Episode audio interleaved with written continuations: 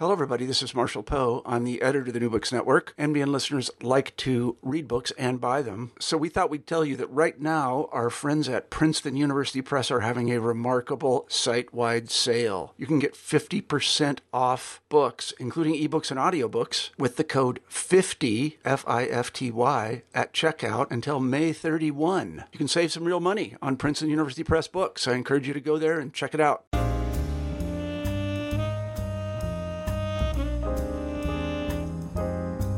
Hello, everybody, and welcome back to New Books in African American Studies, a podcast channel on the New Books Network. I'm Amanda Joyce Hall, one of the hosts of the channel. Today, we're excited to talk to Dr. Benjamin Talton about his new book entitled In This Land of Plenty Mickey Leland and Africa in American Politics. The title is currently out with the University of Pennsylvania Press in the Politics and Culture in Modern America series. Dr. Talton is an associate professor of African history and the diaspora at Temple University, and his book was recently a finalist for the Pauli Murray Book Prize from the African American Intellectual History Society. Ben, welcome to the show. Thanks, Amanda. I'm happy to be here. Let's start off by talking about your journey to history and how you ultimately came to become a historian. So, my journey begins with me wanting to be a high school uh, social studies teacher or a, a, history teacher because I, like most um, I think black kids in the United States, most of my teachers were white. And as I became a, a, a, radical high school student here in New York, I'm sitting in Brooklyn, although I was in Harlem at the time. I was I was imagining the future of the black race being in the hands of white women who were who were my teachers. I only had maybe one black male teacher.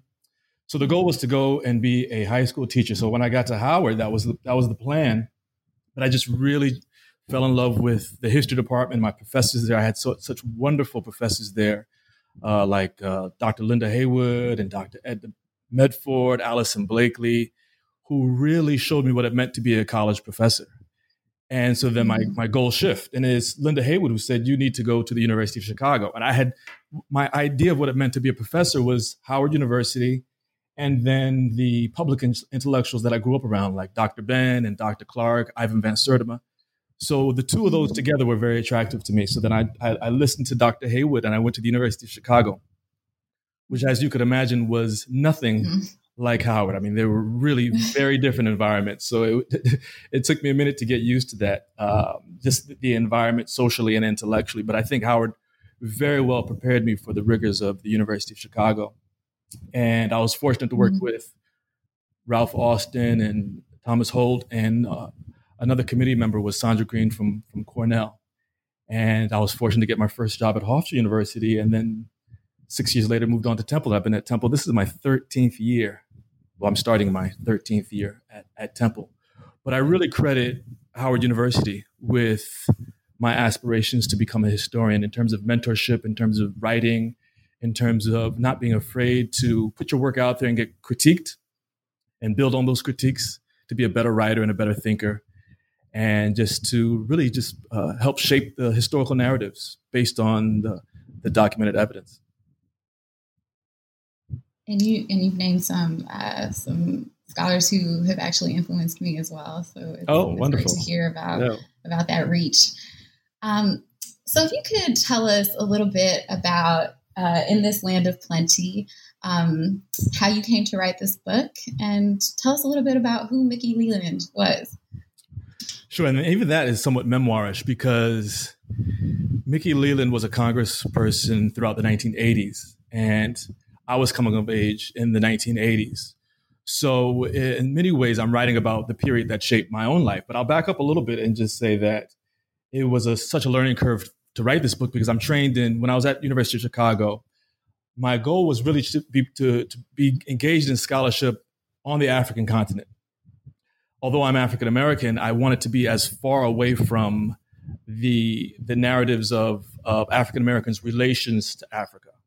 I have nothing against that, but I really wanted to be grounded in learning about African cultures, African languages, archives, of the African experience. I was really concerned with African experiences among themselves during colonial rule. So that's what my dissertation was about. I wrote a dissertation on northern Ghana, looking at ethnic politics in northern Ghana. So I spent a lot of time not just in Ghana, but in the rural areas of the north, which is the margins of the margins of, of the country. And that's what I was really interested in is looking at marginalized communities and how they protect their interests and how they use history or use a historical narrative to reinvent who they are. And that became my first, my dissertation, and then my first book, uh, The Politics of Social Change in, in Ghana, which centers on the Konkomba people of northern Ghana.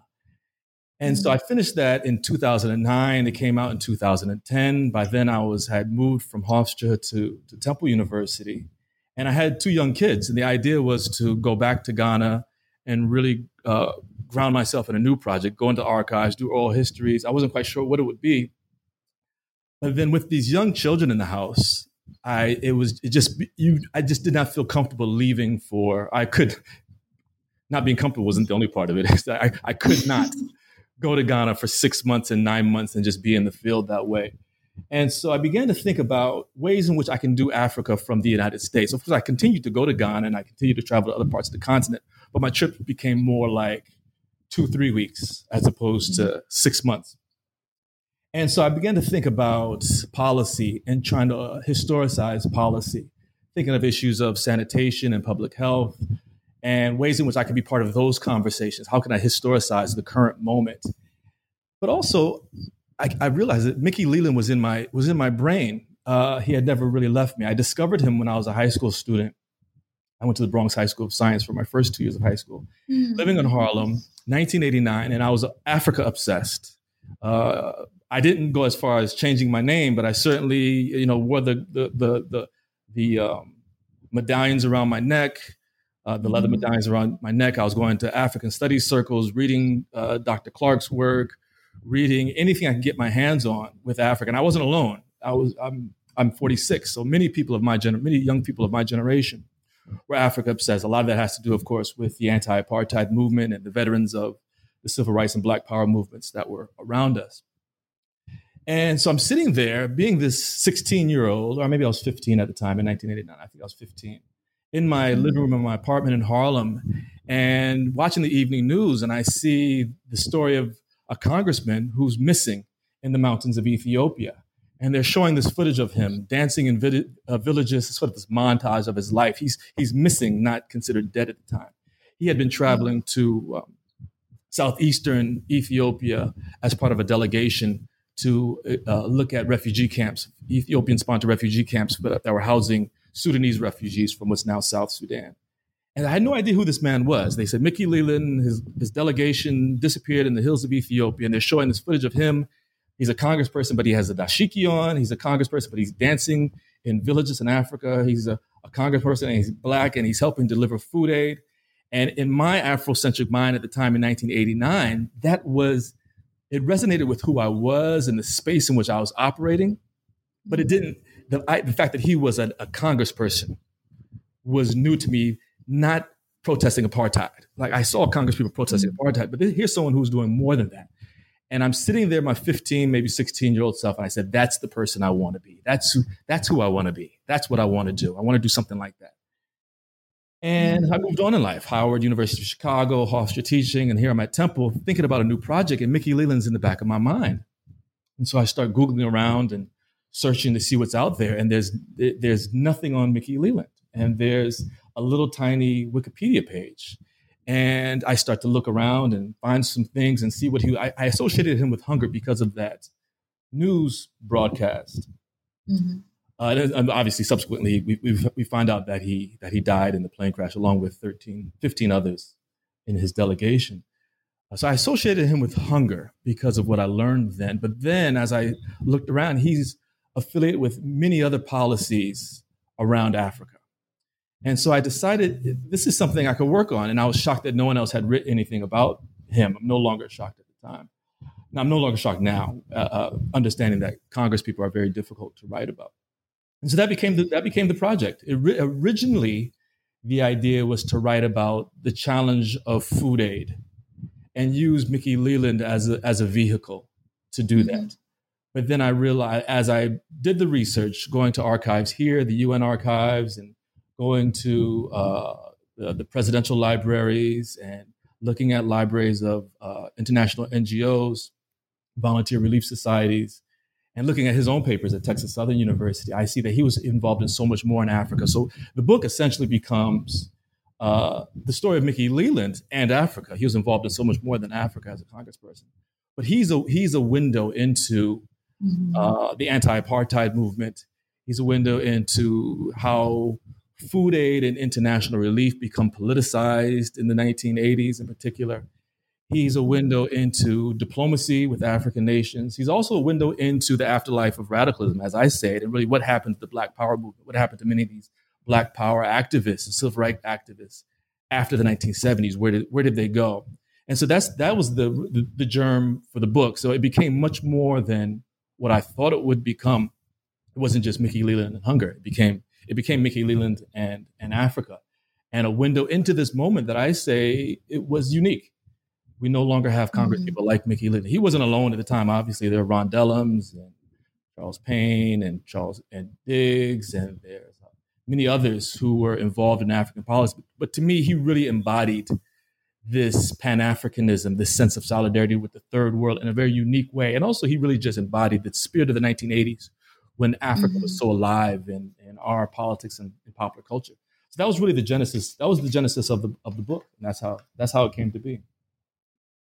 Right. I, I, I definitely saw all of that uh, in the book, that he is a window to this important moment uh, or these important moments in the 1980s. And, and this point that you're making about afterlives is also very salient. salient. Um, afterlives of Black Power, third world politics, of um, just, yeah, like the tr- just congressional, like what's happening in Congress um, during the Cold War at this moment when it's becoming stale.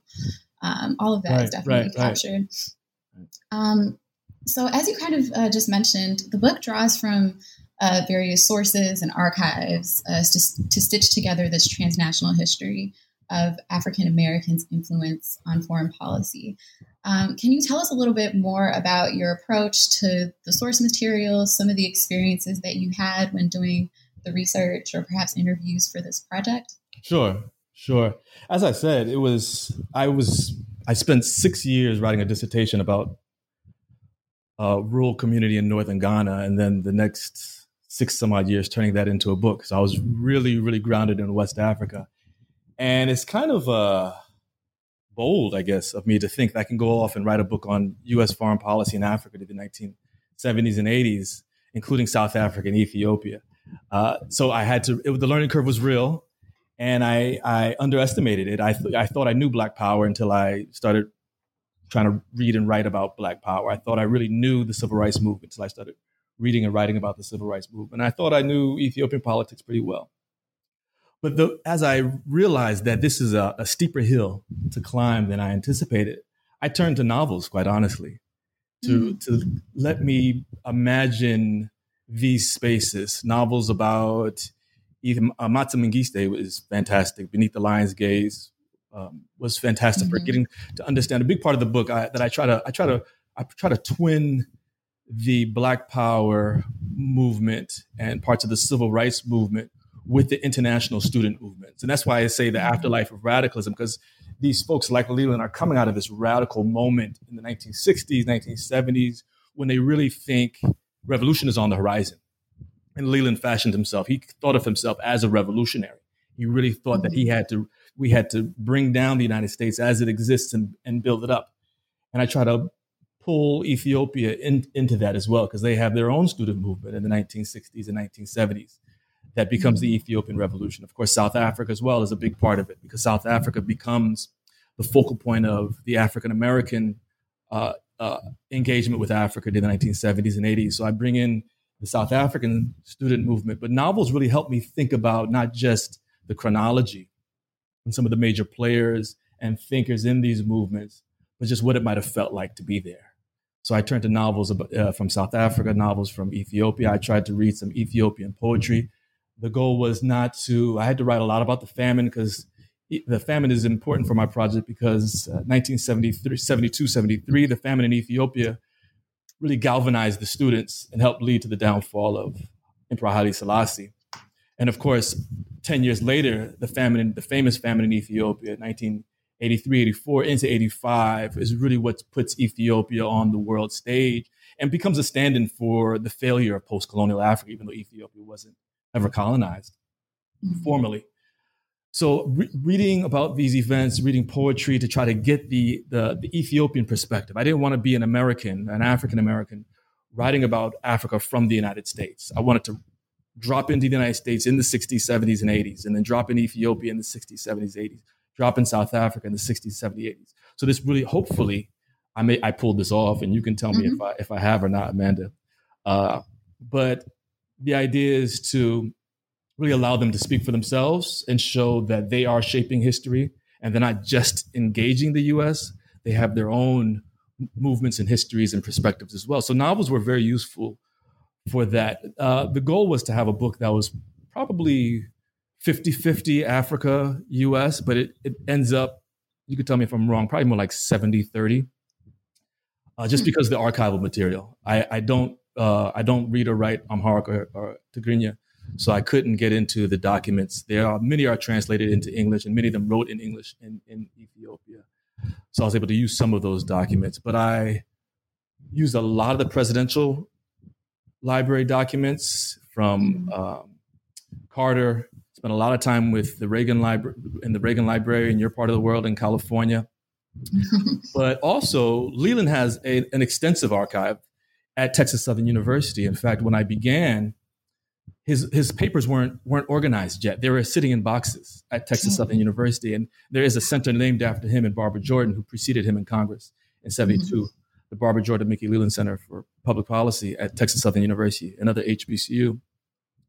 And so I called I called the library and I said I, am a researcher. I want to I want to write about Mickey Leland and his relationship to Africa. And they said I could not do that because his papers aren't organized yet. And I called back again with to try to get to somebody else. And I reached Judan Boney, who was the, the, director of the Leland Center at the time. And he listened to me talk, and I, I, I was talking as much as I could because I wanted to sell him on this. I'm calling from New York and he's he's in he's in Houston. And he said, "Okay, we'll see what we can do." And I believe I don't want to be arrogant about it, but I believe it was my call that helped them really push to get his papers into out of storage into the Leland Center and open them up. And about three months later, I, I flew to Houston. I was the, one of the, one of the first, if not the first, to go in there and explore the Mickey Leland papers. And I'm certainly the book in this land of plenty is the first published piece out of the Mickey Leland papers and they're quite extensive, very large, and they cover his legislative career. He was in the Texas uh, state legislature from 1972 to 1980, uh, 1979 when he entered Congress, and then 1989 until his tragic death in 1989. He was in Congress. But there's there's so much more to do on Mickey Leland. I just touched the mm Africa side. So for anyone who's interested in housing and homelessness, public health, Native American affairs, people who are interested in transportation, uh, uh, issues related to senior citizens, Vietnam, other third world global south issues. Mickey Leland was his friends describe him, uh, describe him as having ADHD because he was involved in so many different things.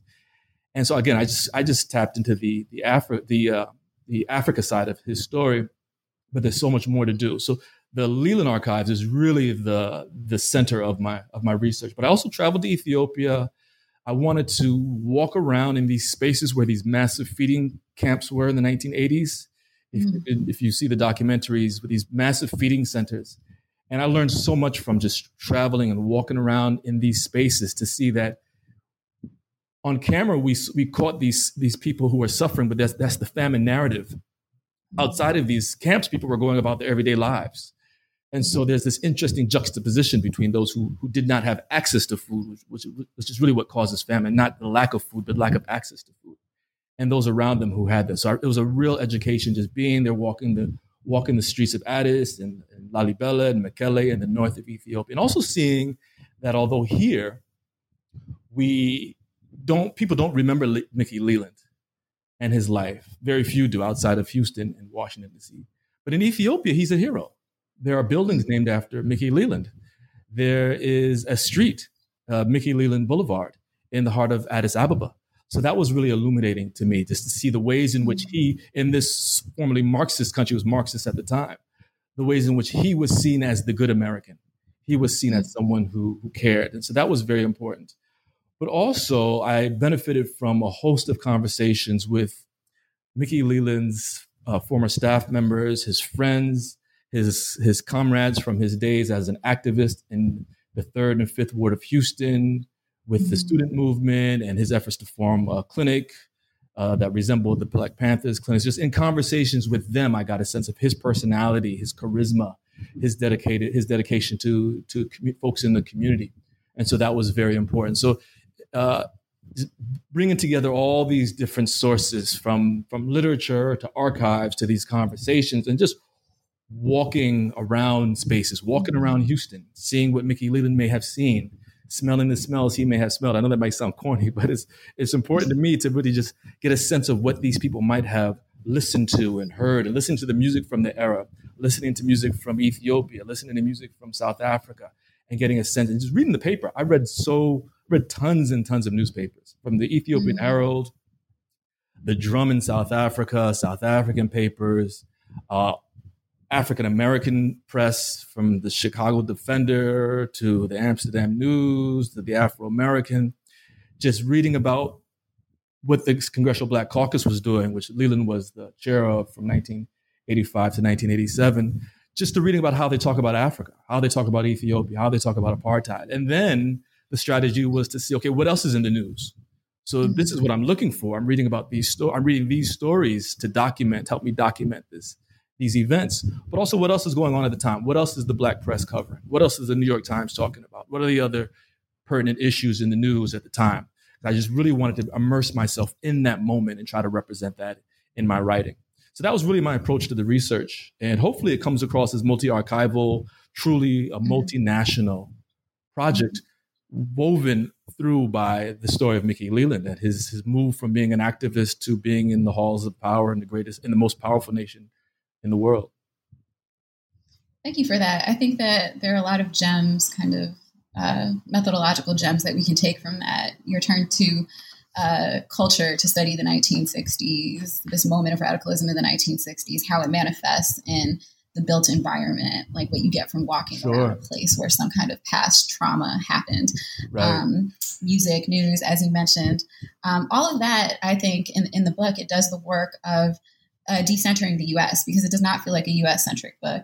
As I mentioned to you before, I learned so much about Ethiopia um, through through this through this text. So um, it's great to learn to get insight into how you did that. I appreciate it. Um, so, in this land of plenty, uh, traces the growth and transformation of Black radical politics through Leland's political career and his shift from an activist to a statesman.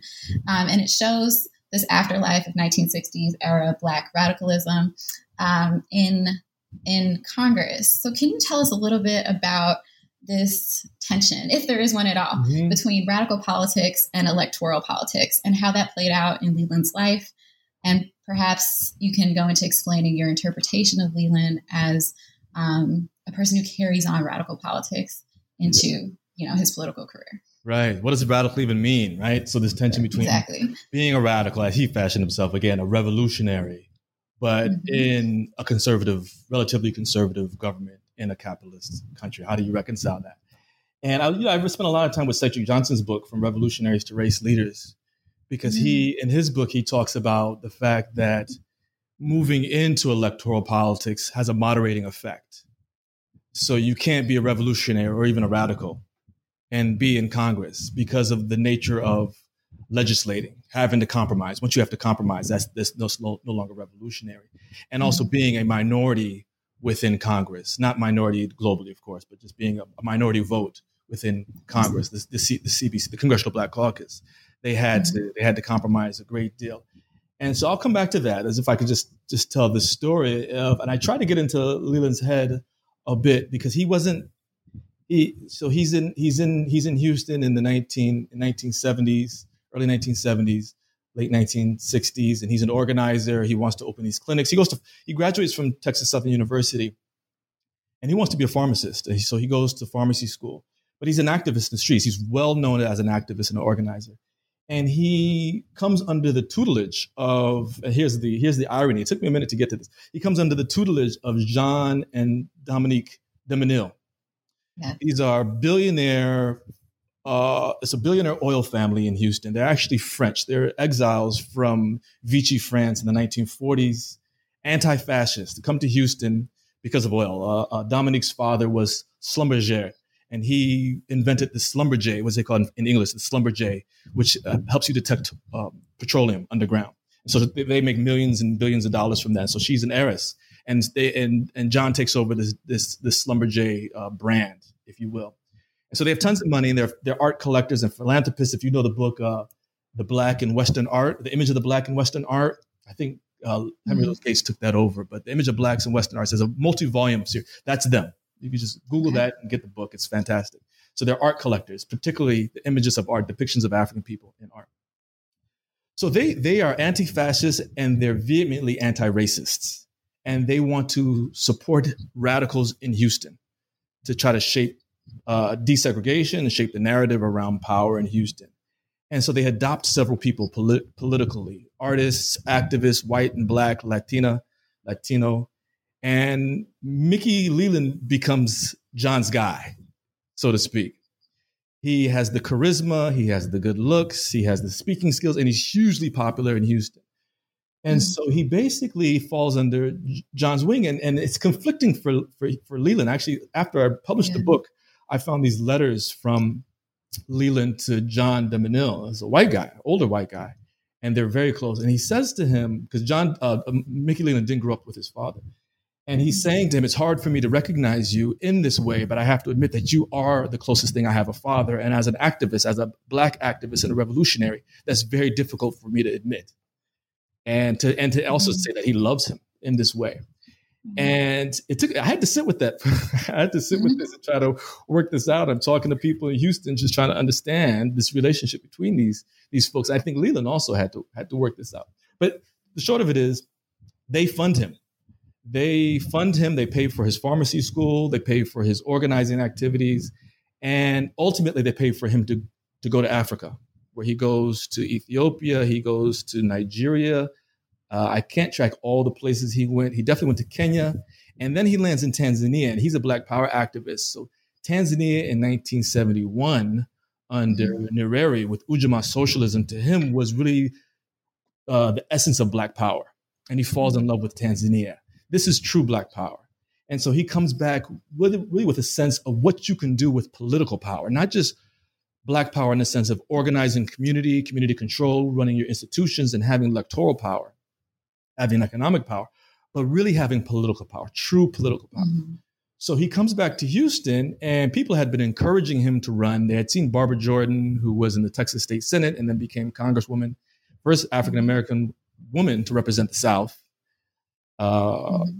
I believe when the first one of maybe three black folks from the South in 1970s. Anyway, so she she mm-hmm. shows what you can do with electoral power as well. So uh, he he comes back. He's now ready, and John de Menil sponsors him to run, and he wins a seat in the Texas state legislature. And he's really conflicted about this. He write he writes that he really does not want to be here, but his people want him to be there, and he's he's very uh, antagonistic toward his colleagues. But then he slowly realizes the power of legislating and how that how that works and what he can bring back to his constituencies.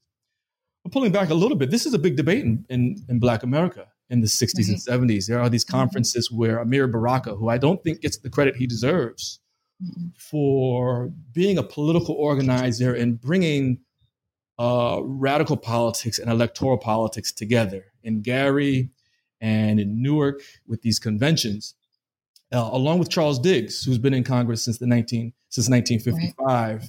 who really shapes the possibilities of what African Americans do in college in, in Congress. And I could talk about that if you're interested, if we have time, just really what that mm-hmm. Diggs model looks like. So anyway, so Leland's really conflicted, but he begins to see what he could accomplish with that, with being in uh, the Texas state legislature. And then when Barbara Jordan retires and, and announces she's not going to run again in 70, 78, he vies for her seat and, and he wins. But again, he, he comes in, there's very few people like him. Ron Dellums tells the story that Mickey Leland comes in with a, with an afro, bell-bottom jeans and cowboy boots coming from the fifth ward of Texas, and and they're radical. And Dellum says, finally, I have someone who speaks like me, who thinks like me, and looks like me, who we can now be, and who's internationally minded the way that I am. And now mm-hmm. we're, we're ready to rock and roll in, in Congress. So there's always this this this this conflict uh, that he has with electoral politics. And it does have somewhat of a moderating effect on him. But what they realize is that what they can't do radically with domestic politics, they could do radically in international affairs. And that's mm-hmm. that's that's that focus that Dellums has coming out of Oakland with his focus on mm-hmm. South Africa and and Bill Gray coming out of Philadelphia. And of course, Diggs, who's the grandfather of them all in terms of radical politics in Congress, coming out of Detroit we know we can do certain things in international affairs that white folks aren't going to be down for in domestic affairs. So we're going to focus on Africa. And also that's coming out of, again, the grassroots, the communities, all these, these many organizations, black and white, in the 60s and 70s that are focused on Africa, particularly Southern Africa. Uh, Mozambique, Angola, which are still under Portuguese rule until 1975. And then we shift to Southern Rhodesia, which finally gains independence in 1980. And then we shift to S- South Africa and Namibia, and that's really the last push for white supremacy on the continent. And I, I and I mm-hmm. argue in the book is that that's really what that's the platform that these activists in Congress that's what builds their power. And I suggest also in the Black community, we've had our greatest strengths when we when we thought diasporically in the very least, but certainly with with Africa.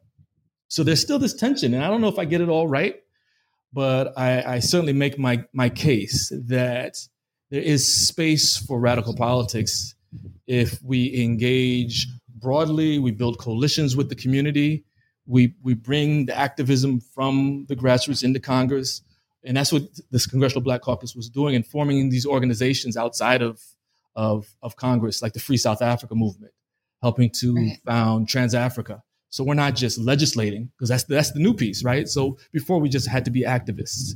We could write letters, we can petition, like the American Committee on Africa was petitioning during the 60s and 70s. And Du Bois was petitioning, even Martin Luther King and uh, Roy Wilkins with the African American Leadership Conference on Africa. They're petitioning and writing letters and protesting. But now, in the 80s, again, following Diggs' model, we can legislate.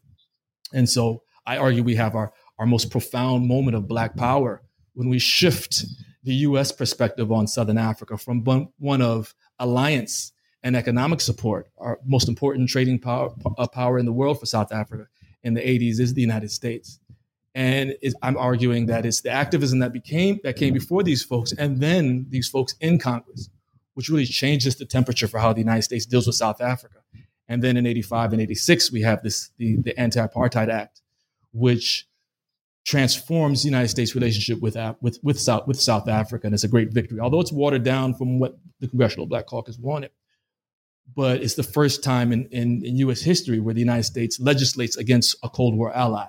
And this is under Reagan, although he vetoed it, but they were ultimately uh, successful. So there, there's this tension. And I try to decenter the U.S. as much as possible because there's more than just what's going on in the U.S. among African Amer- with African Americans going on. In fact, why these folks had part of why I say why, but part of the reason why they were so successful in the 70s and 80s, and this goes back to the 60s as well, they took their cues from African activists. It's these exiles that are in the UK from Southern mm-hmm. Africa, and these exiles that are in the US, and these delegations traveling. Leland was a big proponent of delegations. You go there and you talk to the people on the ground, you form these alliances. Charles Diggs before him, going to Southern Africa, having these conversations. And then other activists uh, before him, uh, Ivan Van Lierop, when he's engaged in uh, mm-hmm. the, the, the, freedom movement in, in Mozambique, he spends a lot of time in Mozambique talking to the people, taking cues from them. He makes a, a, a, a documentary about the movement uh, and others who are or on the ground. So it's it's it's a multi-pronged approach to freedom, I think, that they borrow from the civil rights and black power movement, from the freedom movements in Southern Africa, that ultimately leads them to this high watermark of, of black power. Right. Right. I think one of my favorite uh, one of my favorite uh, moments in the book that you talk about that kind of encapsulates this tension is kind of like when Leland shows up in a goatee and a dashiki um, to uh, like the legislature. And um, and yeah Ron Dellums welcomes him and is like yo it's, it's good to see you brother. Right. And so um, I just thought that was really cool. Although he had to, to change. about he had to change, he had to, change. He had, yeah. he, had, he had to start putting on a, he, he saw the he saw the benefits of a nice suit yeah, so he did. he saw the benefit, and he cut his hair down. But that's also with the times. I think the afro. By the time we get to the '80s, the afro is is uh, wearing thin on its on its fashionableness, but it's still. but yeah, that's that. That's a true. That's a that's a quote from Ron Dellums. Yeah. Well, let's talk a little bit about that. Um, Leland becomes inducted into the Congressional Black Caucus, um, the CBC, um, and it has a large influence at this point when he when he comes in in African affairs, and he's in the company of Ron Dellums, Charles Diggs, John Conyers, Bill Gray.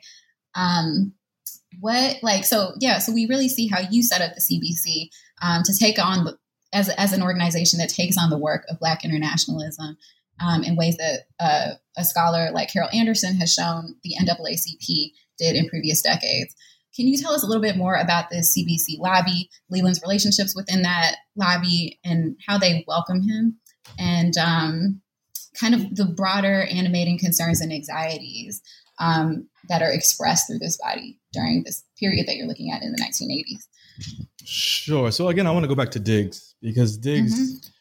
The point is, um, and my good friend Ron Williams III at University of North mm-hmm. Carolina, Chapel Hill, is, is finishing up a, a fantastic book on TransAfrica. And he has a huge section on Diggs. There's a book on Diggs, but there's really not, there's not enough on Charles Diggs. Charles Diggs is so very, very important. Again, I, I, I know I said it before, but I'll say it again. It's it's the it's the model that he established in Congress in 1955 as one of the three uh, African American members of Congress, uh, with this focus on on international affairs, the global South, particularly the Caribbean and Africa.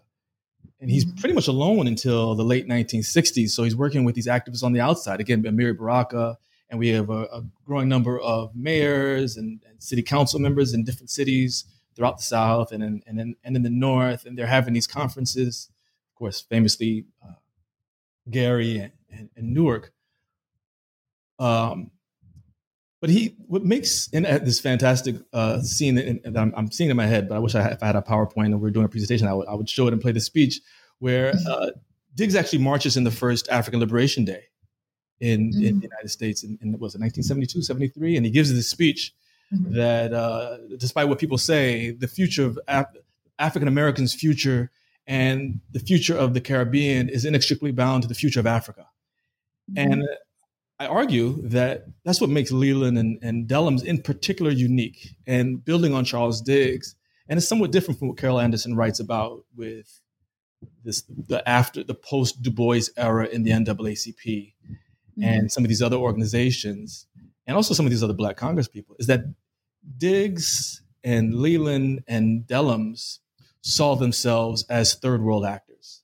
They weren't just American. He was a proud Houstonian, but he was of the third world. He was he believed that he was representing the interests in Congress before that Texas state legislature of the global South, of the Caribbean and Africa, particularly Southern Africa and Ethiopia for for for, for, for Leland and Diggs and, and, Diggs was a part and Diggs was a, a, a, big part of that. And so when Leland comes to Congress in '79, Diggs has one more year there, um, and then he he resigns from Congress in, in, 1980. That's a long story, long sad story, tragic story yeah. that we don't have time to to get into. But when he when Leland gets there, Africa is already a, a centerpiece of the Congressional Black Caucus agenda because of Diggs. At the founding of the Congressional Black Caucus a few years earlier, in their platform was advancing the interests of sovereignty in Africa and liberation in Southern Africa. That was written as the, plank, the founding plank of the Congressional Black Caucus. And so Leland comes in in 80, 1979 with this with his eye to the global South, and he really wants to get active in Southern Africa, but Charles uh, uh, Bill Gray beats him to it, and Dellums is already active in Southern Africa. So he remains engaged there, but he has a, a bit of an ego, actually a, a lot of ego. He, he, he was he, very self-assured to say the least. He wanted his own signature issue, and he says that I I, I wanted to work on these issues, but I, I wanted my own signature. I want something that was Leland's, and so he thought about healthcare and tons of documents in his archive about about healthcare. That's his background mm-hmm. as a pharmacist. But there were others who were already engaged in healthcare, so he wanted his own signature issue. So for for the CBC, for the CBC initially partly because he spoke Spanish and he had a large constituency in the 18th district uh, of Houston that were Latino and Latina, that he began to work on Latin American affairs for the CBC. That, that was his initiative. Again, this eye that you could have more traction in international affairs than you can, can have in domestic affairs. Not to say that we neglect right. domestic affairs, they, they didn't, but international affairs was, was, was, was very important to them. So he's working on Latin American affairs and he's working uh, uh, on broader issues. But then he he decides that hunger is going to be his issue, in part because hunger allows him to address domestic issues in his own district, in the American mm-hmm. South generally, as an issue that affects African Americans, and and he's very uh, he, he's thinking about uh, the Latinx community as well. It's an issue that affects them. Thinking about Native Americans it's very important to him. So hunger is something that touches upon many different communities in the United States, but it's also something that allows him to engage internationally. And so he he lobbies and becomes the founding chair of the Hunger Committee on on con- in Congress, which is unique because most committees don't focus on uh, a sort of an issue that's about around insist- assistance or helping.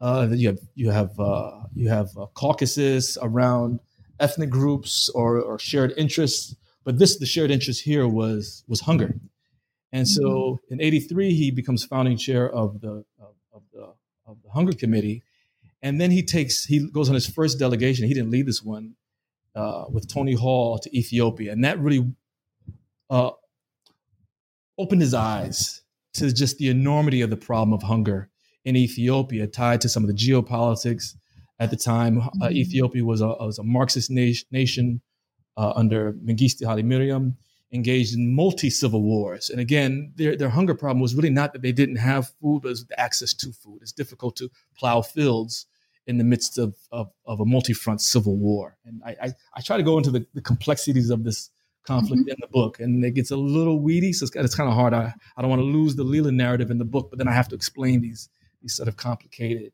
um, political issues in Southern Africa and and in Ethiopia. But then he becomes the champion for the U.S. to provide food aid for Ethiopia.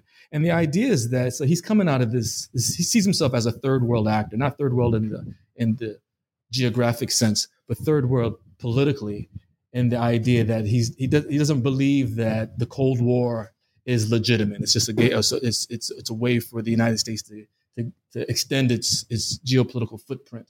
He doesn't believe in in race as the basis for a social structure. They're non-aligned in terms of the Cold War, on and on and on.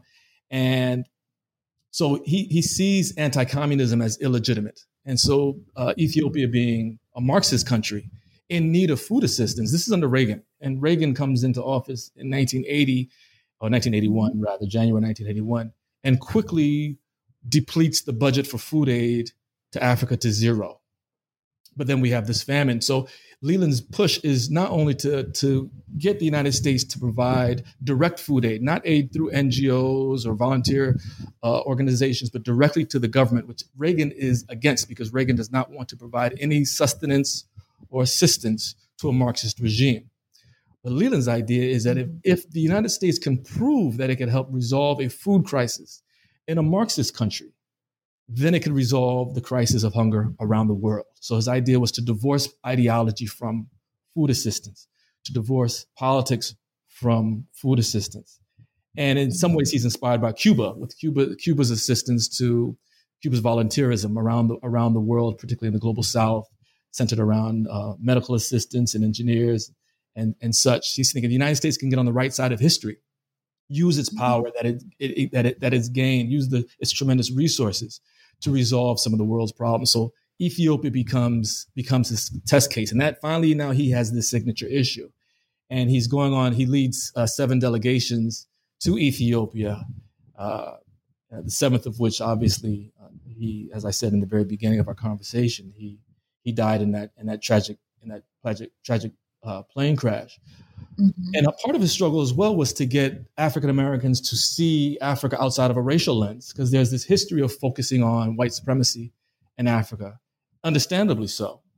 So Portugal, Portugal is important for Angola and Mozambique, a little bit for Guinea-Bissau as well, but it's a slightly different, it's a different colonial situation. So we focus on Angola and Mozambique. There's a racial component there. That's natural for African Americans to, to engage there.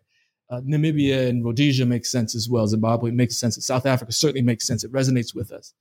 But Leland said there's a there's a there's a um, there are limits to that. He was looking to the future when there is no more apartheid in South Africa. Around what issues will we engage Africa? So he he wanted uh, that was another motivation for looking to Ethiopia. Ethiopia right.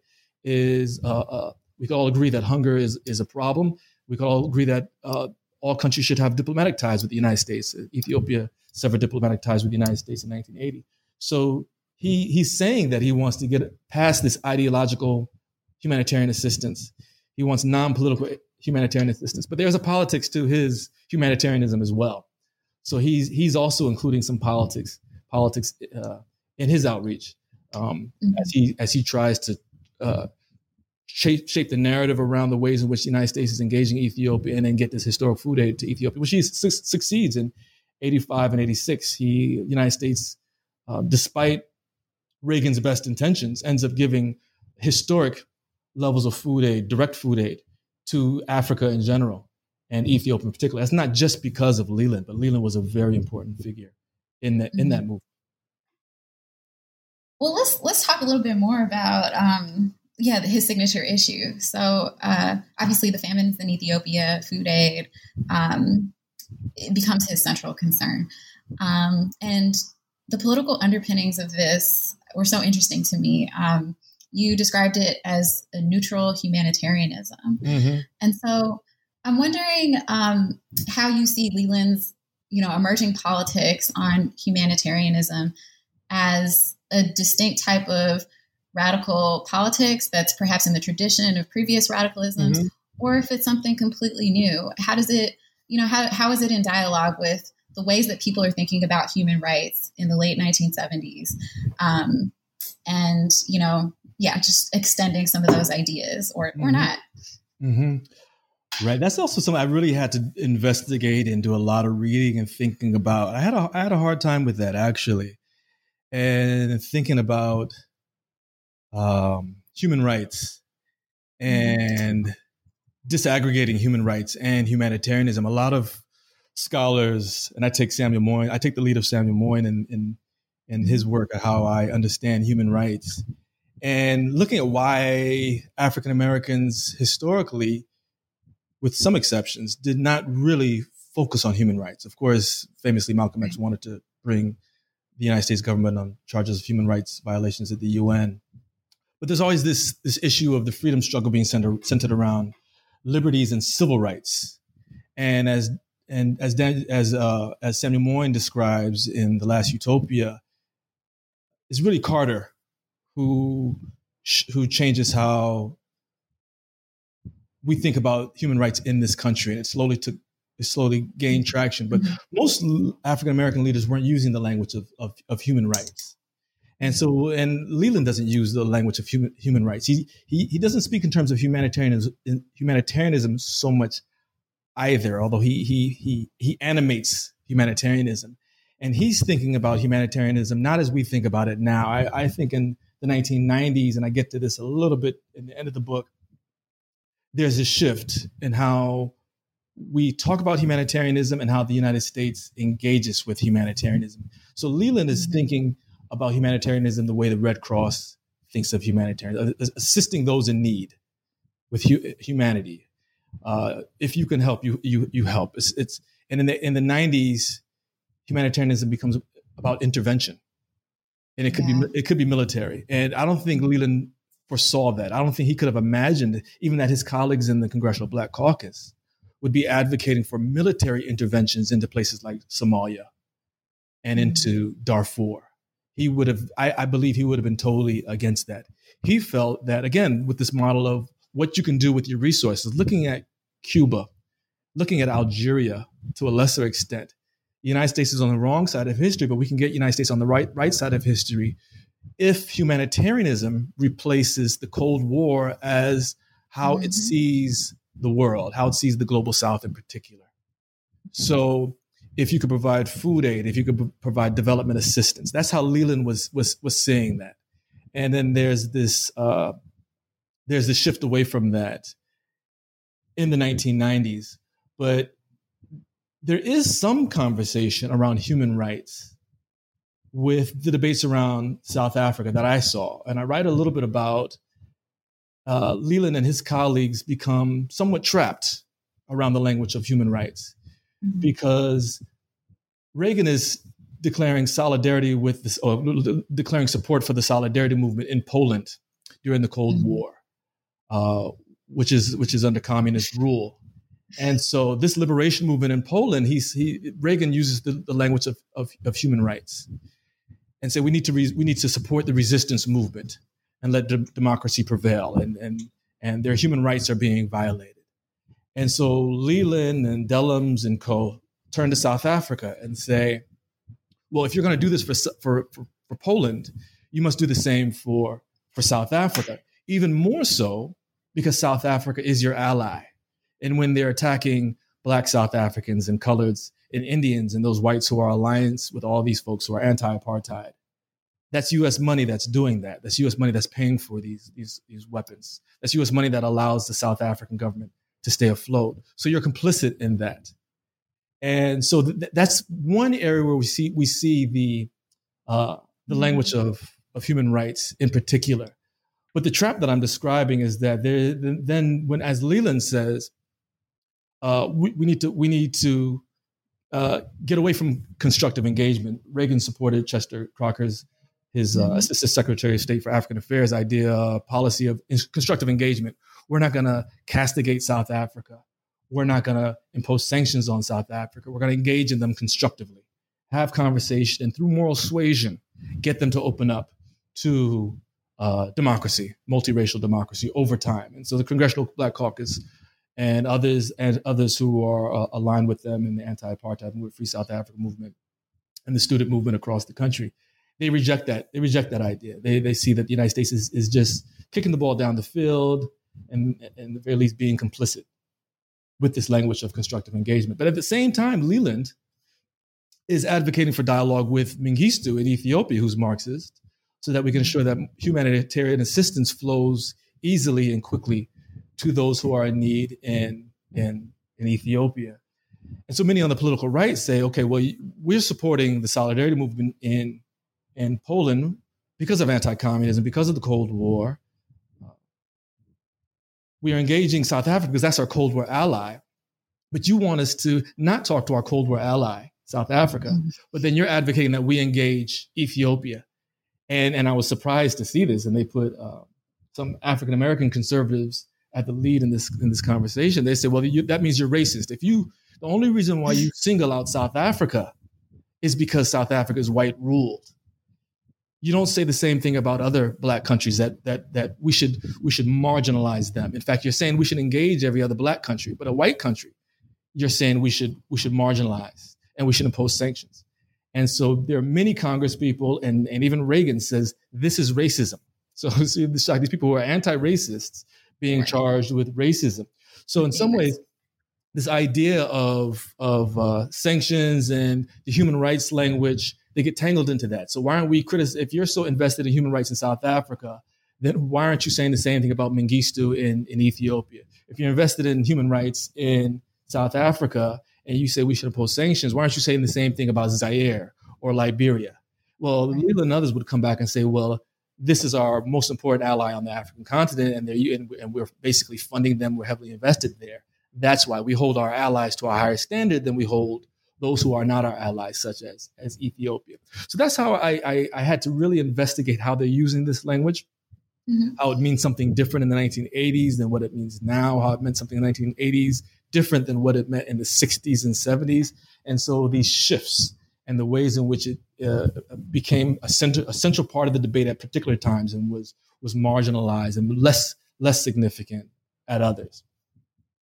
Yeah, thanks for thanks for sharing that. The um, this idea that Leland was imagining, a, like a post Cold War politics, is, is so interesting to me, especially through this lens right. of humanitarianism um, and right. supplanting a lot of the animus that you know went into the Cold War uh, debates. Um, yeah, it's, it's, a fascinating argument. Um, so, like with that, I kind of want to talk about um, how Leland struggled to get the support that he needed, even within the CBC to embrace this broader vision, this broader transformative vision of what uh, like humanitarian aid could do about this, you know, what this mission of ending world hunger could do. Um, and you argue that this is in part because of Black Americans' investment in the contemporaneous struggle against white minority rule in South Africa. So, can you tell us a little bit more about this and how anti apartheid limited possibilities for African American congressional action on other aspects of U.S. foreign policy? Sure.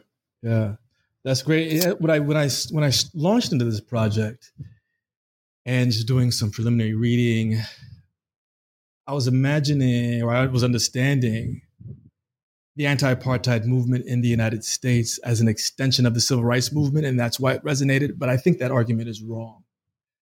I don't think it's an extension. Uh, I, as I, I, I, I, put in the book a, a bit, and I since then I've done more research. We see the ways in which the civil rights movement and Black Power are part of a larger global movement, third world movement against white supremacy.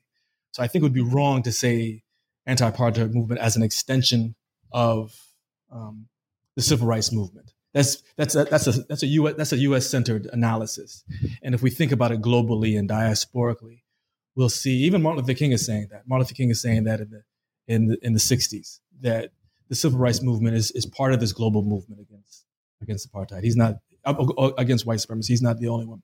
So this question of um, these debates within the CBC and the direction it's going to go. One of the one of the issues uh, and there's also this idea of how Leland's pushing them to think broader than Southern Africa, more broadly than than race. And this is when we get into some of the debates, and, the, and this is where it gets complicated in, in the 90s. And I allude to this in the closing chapter of the book, where again, white supremacy is, is an easier narrative, it's understandable. We, we, we, we know who the good guys and the bad guys are. most of the bad guys happen to be white. Those are the those are the, the settler colonizers are, are, are the white ones. The good guys are the, are the black folks, or the good women are the black folks who are fighting for liberation. Same in this country. Those who are fighting for civil rights and individual liberties and freedoms in this country. These are the good guys, and the white folks are are, are the bad guys and the, and the, the bad women.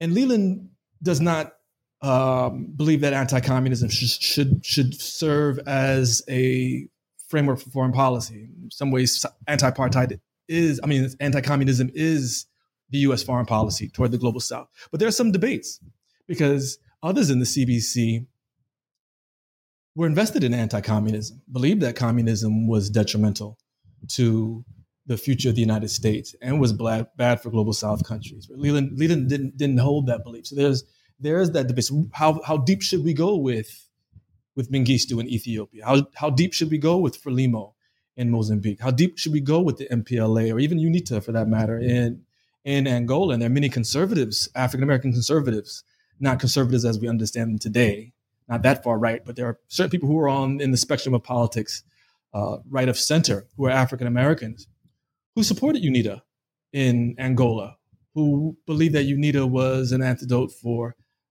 communism and the spread of communism in Angola and in Southern Africa generally. So there were these there were these debates and these tensions. So Leland had support for his endeavors in Ethiopia, but he did not have this. He did not have the same uh, the coalescing around him and his efforts as we had around South Africa. In part, that's because of this question of anti uh, question of uh, I keep saying anti-apartheid, anti-communism uh, but also because of race. It didn't it didn't it didn't factor on the on the African American agenda in the same way. It wasn't a fight against white supremacy. And also there's this tradition coming out of black politics that we don't we don't criticize uh, African leaders. We don't criticize African heads of state. And once we delve into Ethiopian politics or Mozambique politics or or um, Angolan politics post liberation, then we have to begin to question the leadership or challenge leadership or understand see where they fall in terms of their in terms of their policy. So he he he had support, but he did not have the same. They didn't, no one rallied around Ethiopia in in the same way, and he saw that this was detrimental. And then when we when we are reluctant to engage in complex issues, uh, then we can't really get into post liberation politics in Africa. And so we see this when we get to the 1990s when we have a multiracial election in South Africa and Mandela becomes mm-hmm. the first democratically elected president of South Africa. People call him the first the first uh, black president of South Africa. He was the first democratically elected of South uh, democratically elected president of South mm-hmm.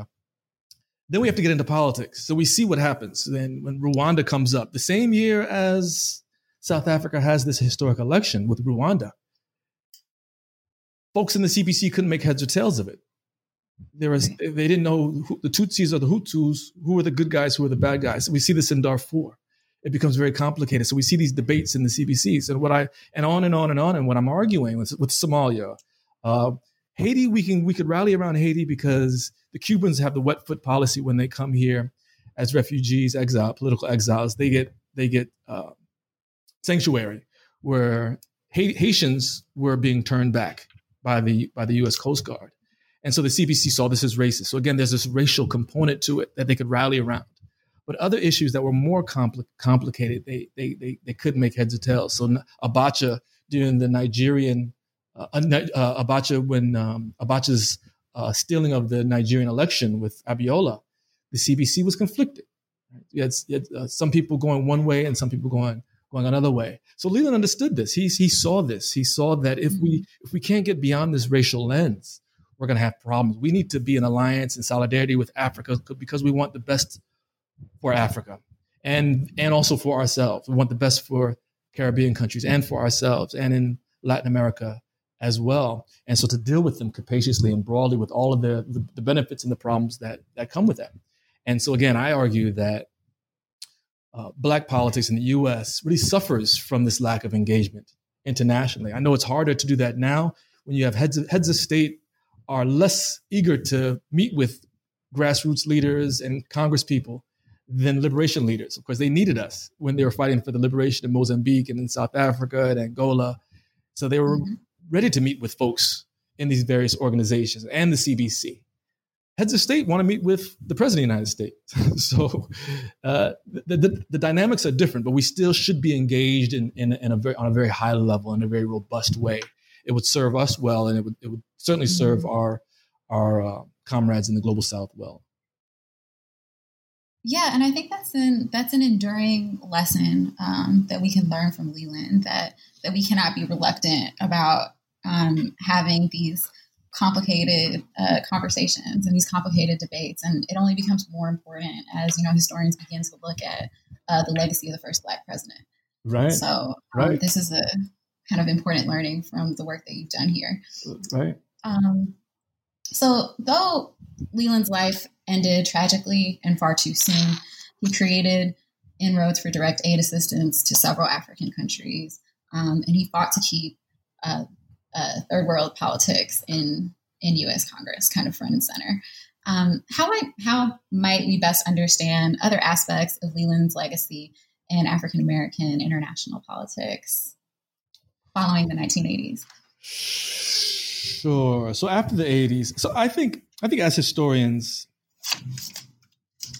um, it's important to write about successes and why things are why movements are successful, why individuals achieve what they set out to achieve, and the context in which they do this, how countries prevail or move in the right direction. Right. So South Africa, we write about this success story of moving from apartheid to multiracial democracy. We move, we talk about African countries moving from colonialism to, to independence, this triumph there. But there's also something to be said for recording failed efforts as well. Not, not everything mm-hmm. ends in success. And I don't I don't see Leland as a success story. There's this moment of success in the 80s when we bring Black power ethos and this third world politics into the halls of power in the most powerful country in the world, arguably and it's the only Western power that has global South activists in its government. So we have these Black Power activists who are duly elected to their to their seats in power, to seats in Congress. No other government can claim to make that claim, and I think that's very important. But in his effort to get the United States on the right side of history and have humanitarianism replace this Cold War um, lens through which they engage the world, he failed in that his effort to use United States wealth and resources to end hunger in the world. He failed in that. Uh, to get African Americans to see uh, African affairs beyond the racial lens in which they engage domestic politics. Eh, he failed. He failed in that. So he has these successes. He was not a failure, but certainly he didn't. His his vision did not come into fruition, and so I think that's important. It's important to understand why he had these successes and these the context in which he existed and what he emerged out of. But it's also important to understand the limits of what he could do as a congressperson, the limits of what he could do as someone who saw himself as a third world actor, as someone who, who mm-hmm. saw himself as a Catholic, uh, influenced deeply by the works of Dorothy Day and, and the Catholic worker movement. So the, the America that we're living in today is not the America that Leland hoped would be in 2020. And the Africa that we have is not the Africa that Leland envisioned in 1989 when he set out in August for that, that final trip he took to southeastern Ethiopia. And the CBC, he, could, he would never have imagined that the Congressional Black Caucus would be engaged in the type of politics and this jockeying for leadership and this focus on fundraising that the CBC is engaged in today. I'm not saying that the CBC is bad. I'm not saying there are not people in the CBC who are doing good work, but is not the same activist, globally minded CBC that we had in the 19 in the 19 late 1970s and, and 1980. So I think what we get from Leland at the end of the day, we get a window into uh, again the afterlife of radicalism. We get a window into the potential of, of Black Power what Black Power became. Uh, for those folks, some folks went off to found schools, as Russell Rickford describes in his book, We Are an African People. Yeah. Some people moved to Africa and, and lived various lives, opened clinics and opened schools, became farmers, what have you. Some people set upon the path of becoming revolutionaries. Some people went into, into politics and became mayors, and in Leland's case, became a congressperson. And, I, and I'm suggesting that this is a this is unique the 1980s, not only because I not only because I came of age in 1980, uh, but I think it's it's it's a unique moment because uh, here we have a here we have the logical evolution of Black Power. It was the direction the movement was going, and we get some we get some sense of that through the life of Leland and his activism. Right and I think that we can use historical narratives like the one that you've you've made about Leland through all of your research to to like use the past to put checks on the present sure. and kind of do what, you're saying like uh, you know we were going in this direction and now right. we're going in another direction so what Absolutely. does that mean for how we move now Absolutely. So, and I also think I ask, I'm sorry. Go ahead. Just just, ahead. just very quick. I want to say that uh, elected officials are reflections of the communities they come out of as much as they are reflections of the politics of the time. So I think Leland was possible, Dellums was possible, um, Barbara Jordan was possible, Shirley Chisholm was possible. Who i am sitting in the district that Shirley Chisholm represented in the 1970s, unbought and unbossed. Um, mm-hmm. That was her. That was her slogan. She re- she reflected a lot of the politics of the time, and they they and they uh, helped make her possible they helped make Leland possible. So I think that the leadership we have, in many respects, reflects some of the politics that's going on in in the local community, not just among African Americans, but the United States generally. I think the temper the temperature has changed, and the relationship between the governed and the governing has has has changed dramatically, radically uh, during the 1990s and early 2000s. Absolutely. Before we before we go, I have one more question for you. Sure. Um, I'm wondering if you could share with us about what you're working on now. So right now, yeah, I'm limited in what I can work on because I'm, I'm mm-hmm. largely I'm trapped in New York City. I was actually supposed to be in Nigeria, supposed to be coming back from Lagos a week ago. I was going to go there for the Lagos Studies Conference, and I was also going to do some some archival work there. So I'm playing with this idea. I don't really have a a night, nice pithy statement about my current research, but what I'm looking at is it's coming out of the Leland book. Just looking at Southern Africa and the importance of Southern Africa for the global South during the 1960s, 1970s, and early 1980s, how that became the stand in for African politics. For those who are thinking continentally, those who are thinking globally, I'm arguing that uh, Southern Africa becomes the consensus issue in Black power politics, in Pan Africanism, and in third world politics. So that becomes the final front because it's the last stage of white supremacy on the continent. There's this idea uh, bringing up from what Nkrumah said, the, the political kingdom, seek ye first the political kingdom, this idea that once we get sovereignty, once we get national liberation, then black folks can go can go about the business of, of being free and building their own society. So we had to deal with these white folks in Southern Africa. So I'm looking at the ways in which that is animated through people like Michael Manley in Jamaica. Once he turns to the global stage, mm-hmm. um, partly through the tutelage of Walter Rodney, and he turns to Nyerere in Tanzania, and here's this light skinned Jamaican who really doesn't see is not really seen as black or of African descent truly. He he turns to Southern Africa and says, and this is how he builds his voice in the global stage. Obasanjo, at his turn of head of state, um, military um, government in, in Nigeria in the 1970s, around the same time as Manley, he wants to gain a voice in the global stage, particularly in Africa, but also globally. He turns to Southern Africa, and again, I'm saying Southern Africa, not South Africa in particular, but Southern Africa, Portuguese mm-hmm. colonies, Portuguese territories, uh, uh, Namibia, Rhodesia, and, and South Africa.